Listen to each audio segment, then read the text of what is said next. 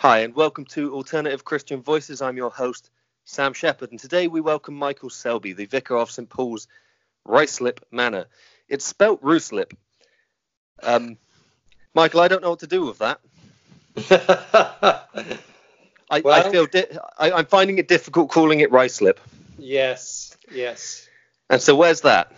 So we're on the very edge of London um, before you head out towards Oxford. So we're on the A40 heading out of London, uh, the very edge, and within a few, I mean, in half a mile or so, I'm in Greenfields and uh, a very beautiful place.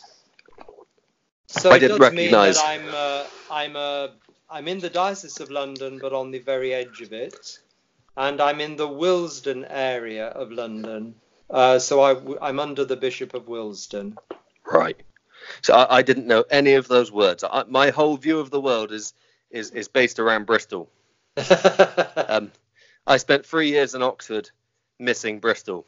yes. Well, Bristol's a beautiful place. Excellent answer. Well done. Good start. So, Michael, why don't you tell us a bit about yourself? right. Well, I'm I'm now 60. I'm a 60-year-old priest. He doesn't look it. Thank you. I'm glad I've got that down. And um, I I was a cradle Christian. In other words, I was taken to church from a baby, and all my family, my extended family, were in the same church. So I worshipped worshipped at a church where I had both grandmothers, um, great uncles and aunts, aunts and uncles. Um, my father was a preacher, and my mother sang on the choir. Uh, she was also PCC secretary, so we were all really involved. My grandfather was the church treasurer. Um, unfortunately, he died when I was about five or six. Um, but uh, yeah, so I grew up in the church, and uh, one of my earliest memories is of my dad preaching, and he was preaching about uh, licorice, licorice all sorts, and so it stuck with me, and uh, it's quite pertinent to what we're talking about because he said that looking around the congregation, people looked a bit like licorice all sorts. Everyone, everyone was different. Everybody looked different and was different inside as well. And I thought that was really good. It's the variety of people you get within the church, and that's really exciting.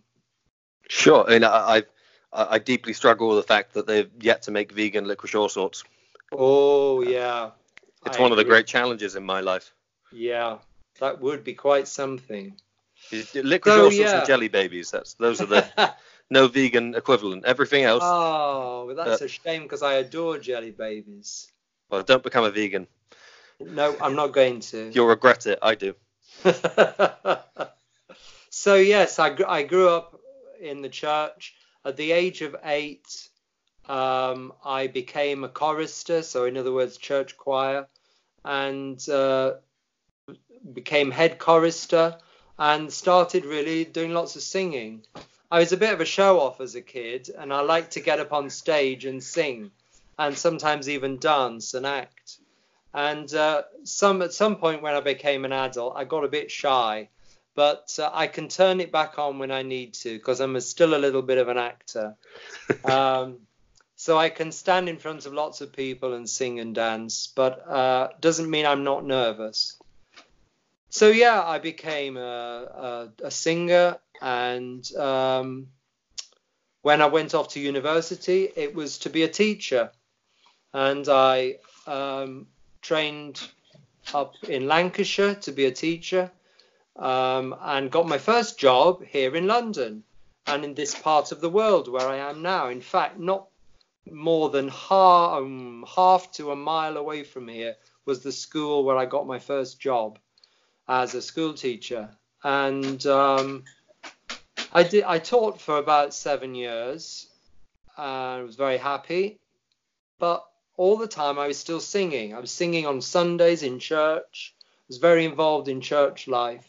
I became an organist for a while in a church, and um, I had a dream of being uh, being a full-time musician, and I followed that dream. And within a couple of years of leaving teaching, I got my first full-time job.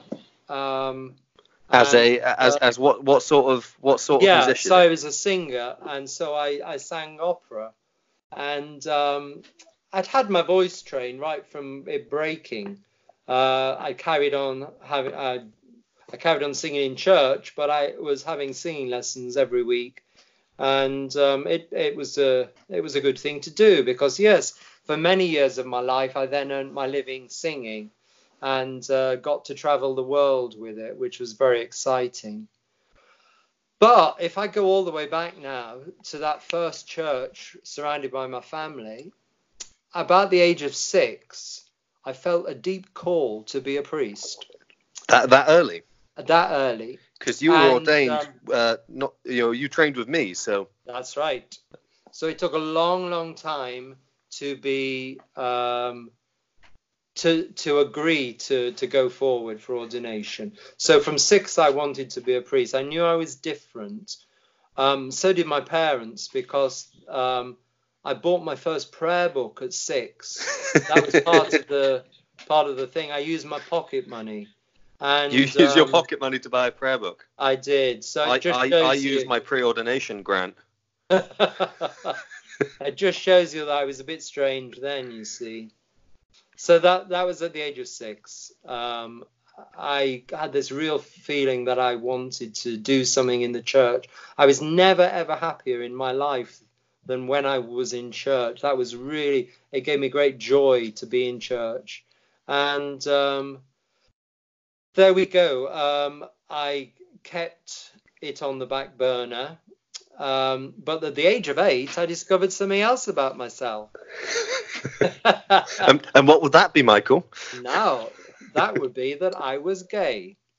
And um, yes, So that's quite young as well, isn't it? I I, yeah, I that is confess I don't young. know what's what's typical, but No, it is young because you don't at eight you don't actually know what's going on. But I remember you remember what interests you. And when I say that, it's not a sexual thing. It's about what interests you in uh, wh- what you're looking at, if you like. And actually, you know, I might have played in the playground equally with boys and girls, but actually, I actually like looking at boys. And so I realized at the age of eight that I was a bit different. And um, you fight against it, particularly growing up in the 1960s and 1970s. Um, it wasn't easy. And so you, I had lots of girlfriends, and you, you, you live um, a sort of a lie in a sense. Um, I had my last girlfriend when I was 20, um, and yet I had also had a- boyfriend at that point.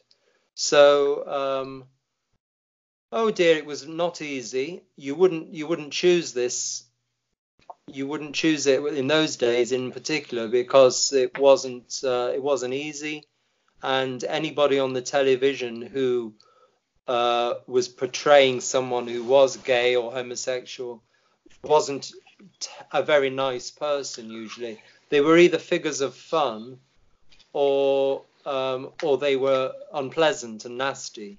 well, the, I mean, I would say that that was true uh, when I was growing up, and it, Yeah. even sometimes now. But I mean, I, I I was I was born in '92, so we're talking That's late right. '90s, early 2000s. I was growing up, so I would agree with you. I mean, it's only very recently, I think, since some sportsmen have, have, have come out uh, as gay that it actually has got a lot more acceptable amongst heterosexual men in particular. That now the younger generation now, from my from what I'm told, they don't think twice about it, and they actually get quite angry about the divisions in society that still exist.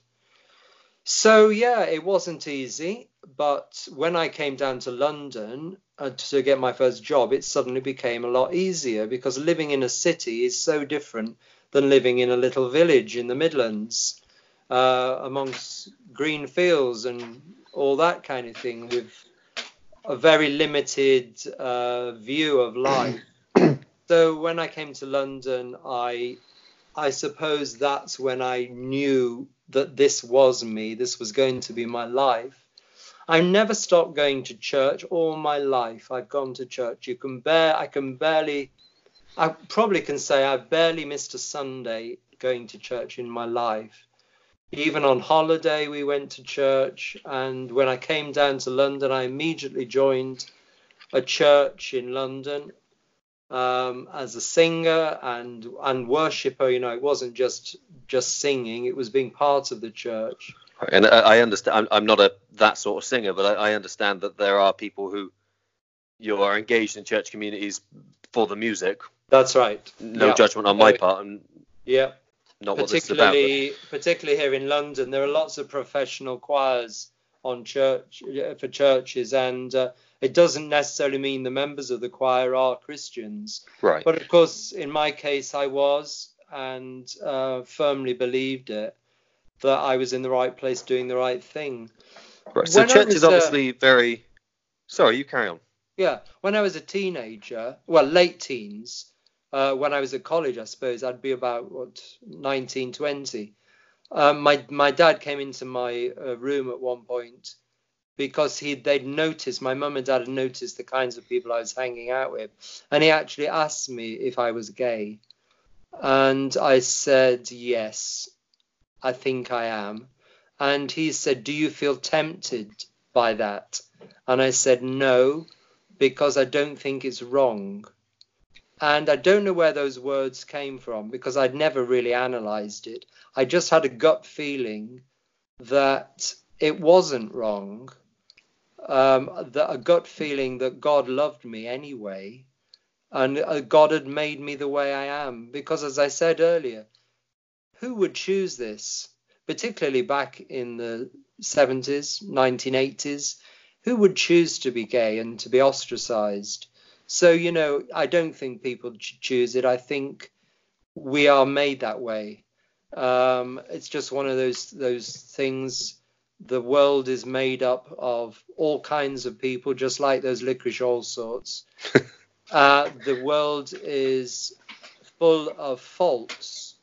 Not only we as human beings, but the animal world and the natural world has got, um, you know, the tectonic plates, for instance, rub against each other and they create volcanoes and earthquakes and disasters and tsunamis.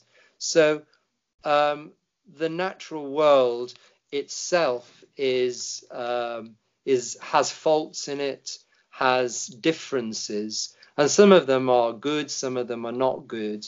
Um, we know that some animals are born deformed, just as children are born deformed.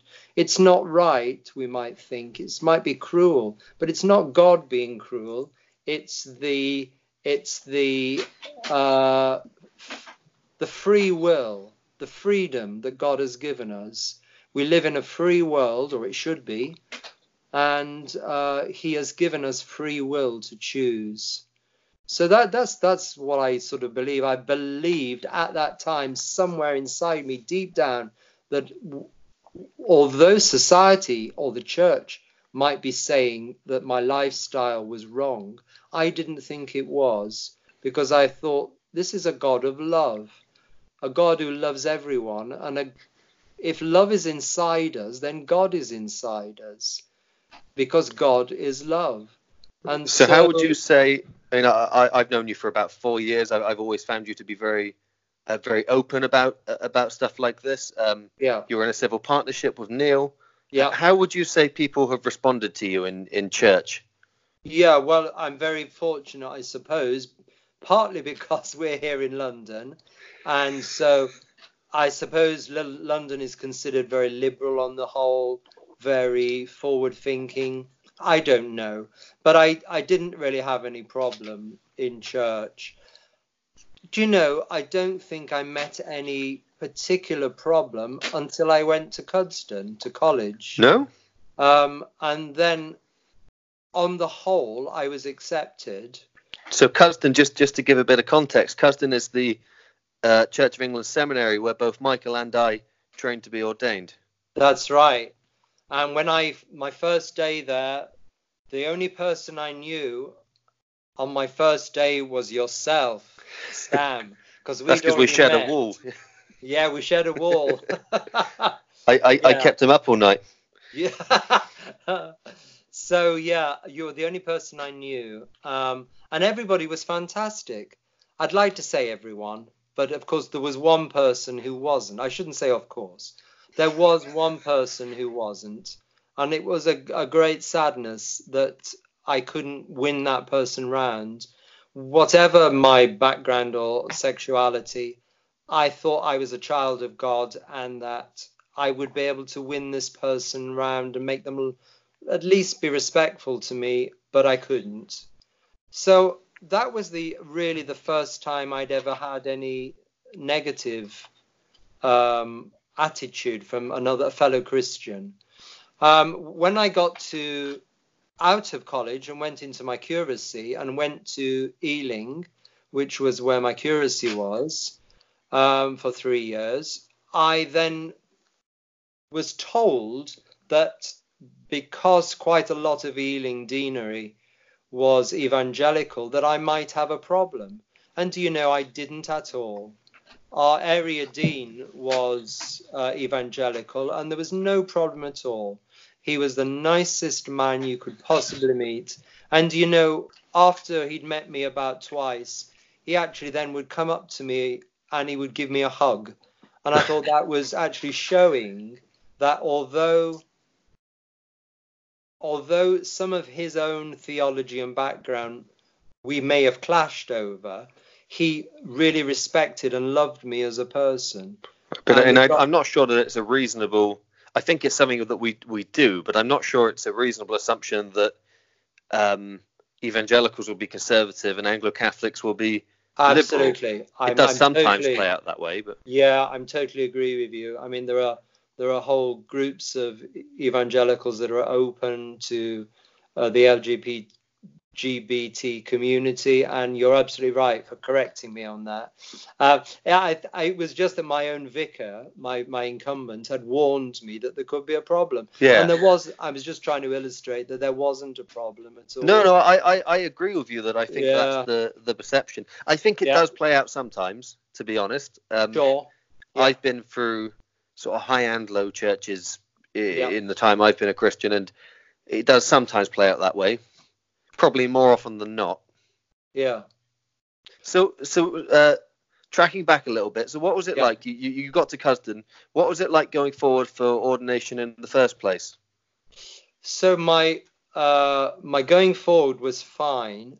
Um, all my interviews at dios- diocesan level went very well.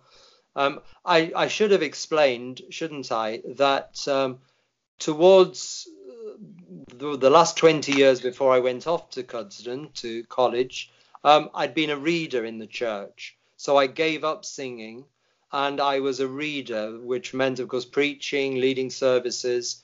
So I was a lay minister. so, Um, you've been actively engaged in church leadership for so, over 20 yeah, years. Over 20 years before going for ordination. In fact, when I had my final interview in London for to be a reader, one of the clergy on the panel said, "Don't you think you should be ordained?" And I said, "No, I don't feel I'm called to." Well, that was a lie. I told a lie to protect myself because I wasn't willing to, at that stage, to suddenly, in front of all these strangers, start to explain my feelings uh, about God and my sexuality. And I just wanted to take it slowly. So I became a reader. And of course, once I was a reader, then people started saying, Why aren't you ordained? And, you know, I knew full well I should be ordained. Goes right back to being that young child and knowing that's what I wanted to. But I wasn't willing to tell lies. I had told a lie in the sense, yes, I did know I should be ordained, but it was to protect myself. And it's terrible that the church should make you lie in order not to lie. Do, do you want to do you want to explain that one? Yeah. us? what, so- what do you what do you mean the church would make you lie? Well, for many, many decades, it, you couldn't be an open gay person and a priest. You had to be either in the closet, which means you didn't proclaim it, you didn't do anything about it, or if you were in an area of the country or the church where it was accepted that you could be gay, you had to still, of course, be celibate. Um, and for those people who don't know what that means, it means you can't have sex. And uh, you're not allowed to say sex. We're vicars. Oh gosh, I've done it now, haven't I? so yeah, I wasn't willing to tell a lie um, because I didn't think it right at that stage that you had to be celibate. Um, and I wasn't therefore willing to go put myself forward for ordination because I didn't agree with the the criteria basically. Um, yeah. Now things changed because the church became a little bit more enlightened. The the church back to the decriminalization of homosexuality many many years ago. I mean, it's now over 50 years since the decriminalization of homosexuality. But the church, of course, remains rather ambiguous about same-sex relationships. And so that's that's in your lifetime, and I hadn't oh, actually yeah. realised that in your lifetime it's been illegal to be gay. That's right. When I was a tiny boy, it was illegal. You would be locked up in prison uh, if you were discovered. Um, and of course, for many many years, it remained illegal. In it only had to be in private. So it remained illegal in any kind of public space. Um, you could, and obviously shows of affection or of any kind were frowned upon in society.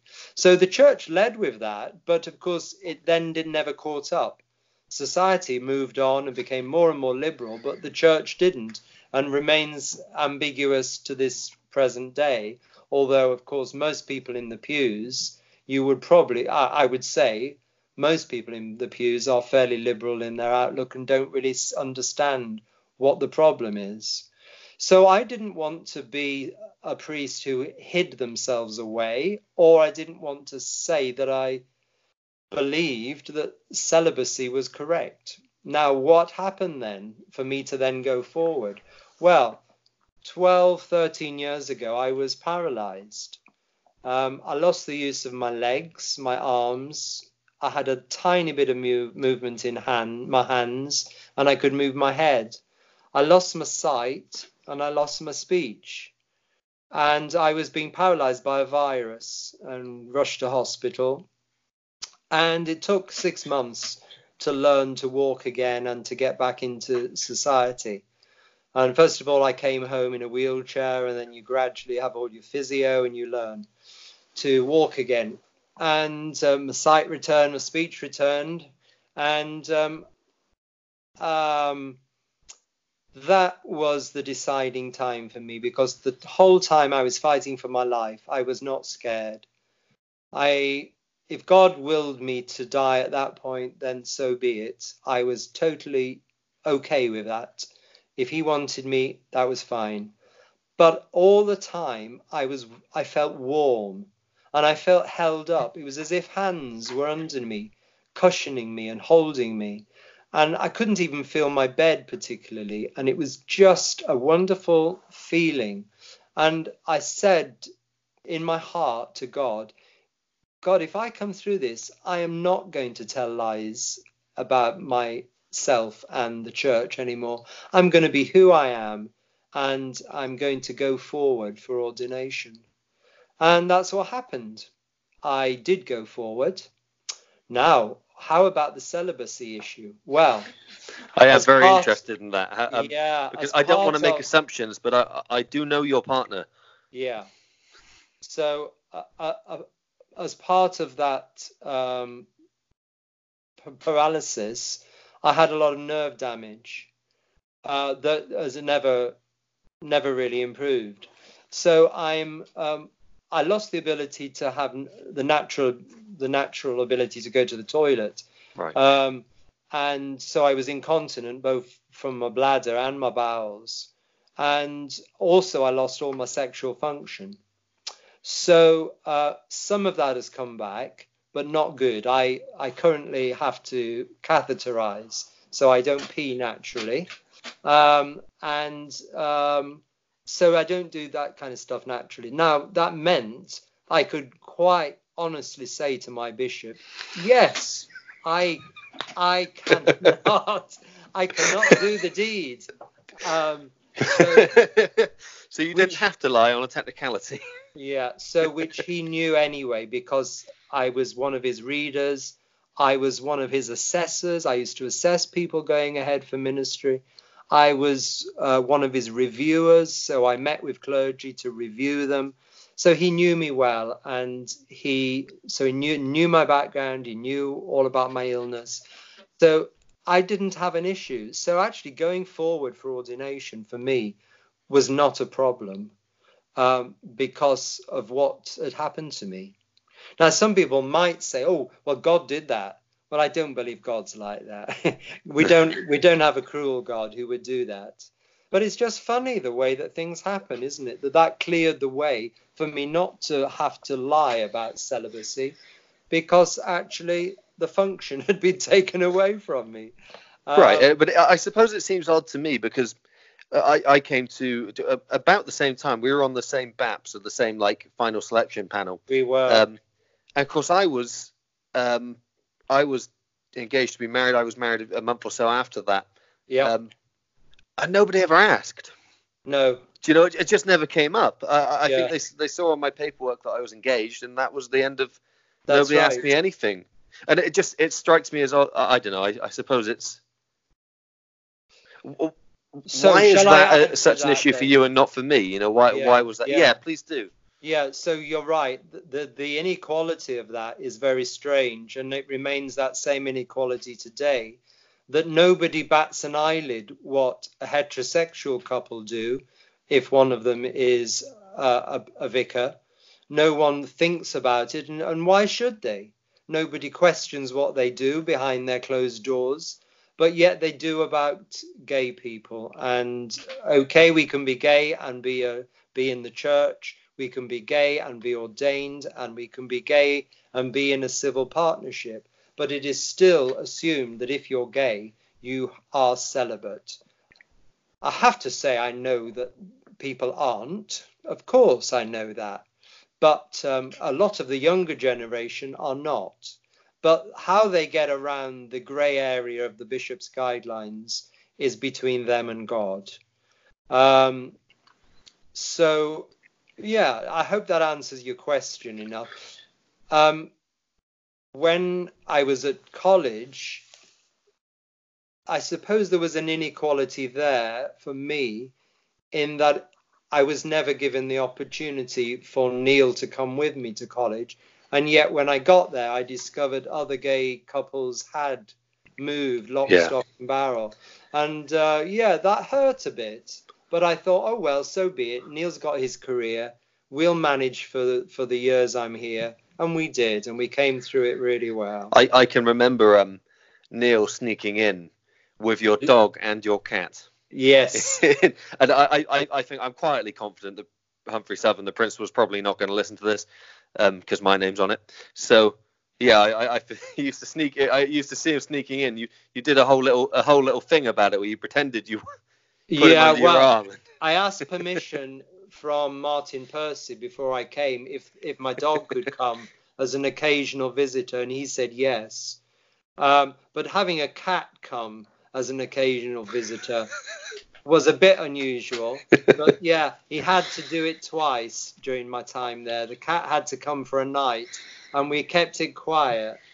The person who cleaned my room and everything was in on the secret, and. Uh, she she loved animals anyway, so she was great about it. Well, I do. I I, I enjoyed seeing them, but and so the, um, um, so some the, some people feel that um some people feel that that homosexual relationships go against the Bible and yeah. they go against Christianity, and yeah. so I'm really really sorry to use this this horrible term. Yeah. Um, I, am really sorry to use this term because it just sounds awkward. Uh, practicing gay couples, should, it sounds terrible, doesn't it? I say, but it sounds as if like nobody ever calls me a practicing heterosexual. Mm, no. We must be rubbish at Well, it. well, Sam, you're a perfect homose- uh, heterosexual, aren't you? You don't need to practice because I don't. I, I, I don't know. I'm not sure. I'm the person to ask. It sounds as if it sounds as if you're preparing for a show, a practicing homosexual. That's um, right. I, I got distracted. Yeah. So, so No. some some people would say that that um, practicing gay couples shouldn't be allowed into church leadership. Very briefly, how would you respond to those people? What would you like to say to those people? Yeah, well, the, the, the crux of the disagreement is not actually about sex. The crux of the disagreement is about how we interpret or how we read or how we understand the Bible. So if we take the Bible quite literally, there are lots of things in modern society that shouldn't happen. But we don't take it literally in this country on the whole. One or two people might, but there we go. Um, we actually tend to either interpret what we read on the basis of the figure of Jesus, which is what we should do as Christians, and we interpret it with our own minds and hearts and feelings. And so if we choose to decide that the Bible says homosexuality is wrong, we're basing that on what what is commonly called clobber verses, because they are the words that we use to clobber gay people over the head with. I've never And, heard that before. Right. So the I'm using that, clobber are, verses. are- yeah, are of course some in Leviticus, in Deuteronomy, and uh, uh, three, I think, in the New Testament by Paul. But if you don't take those words at face value, but actually do your theological studying, you will find that those verses all refer to something completely different than what we call homosexuality or gay lifestyle. They are very much, all those passages are usually something to do with either prostitution or abuse of power. Um, and so, if we go back to the early ones in the Old Testament, and we have um, the uh, men of Sodom come out to uh, the um, to Lot's house, and they want him to give up the strangers, these men that are that are staying with Lot for the night. They want to him to give them up because they want to abuse them. It's not because they're against uh, same-sex relationships. It's because the way to abuse someone in those days was often to um, to rape them, male rape. And um, if we then turn to perhaps some of the Pauline uh, statements, if they're not about rape or temple prostitution, um, they're they're about the abuse of power of one older person against a younger one, and the way to defile a younger person was to rape them. Um, and that most scholars would say that is the kind of thing. I mean, I could you can write a book about this this subject. Well, I, I've I couldn't, but I imagine Well, you could. I've got a number of books on it. It's a great, uh, great one um, that's come from America. I could uh, probably write a joke about it. yeah.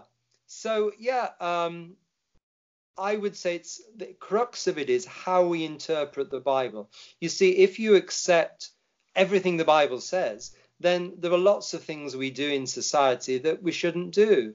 Uh, we shouldn't wear clothing of two different kinds of fiber. So you can't have cotton and wool together. Um, we men should not be cutting our hair. Oh, funny that, Sam. you do have a trim now and again, don't you? Every now and again, yeah, not very often. Yeah.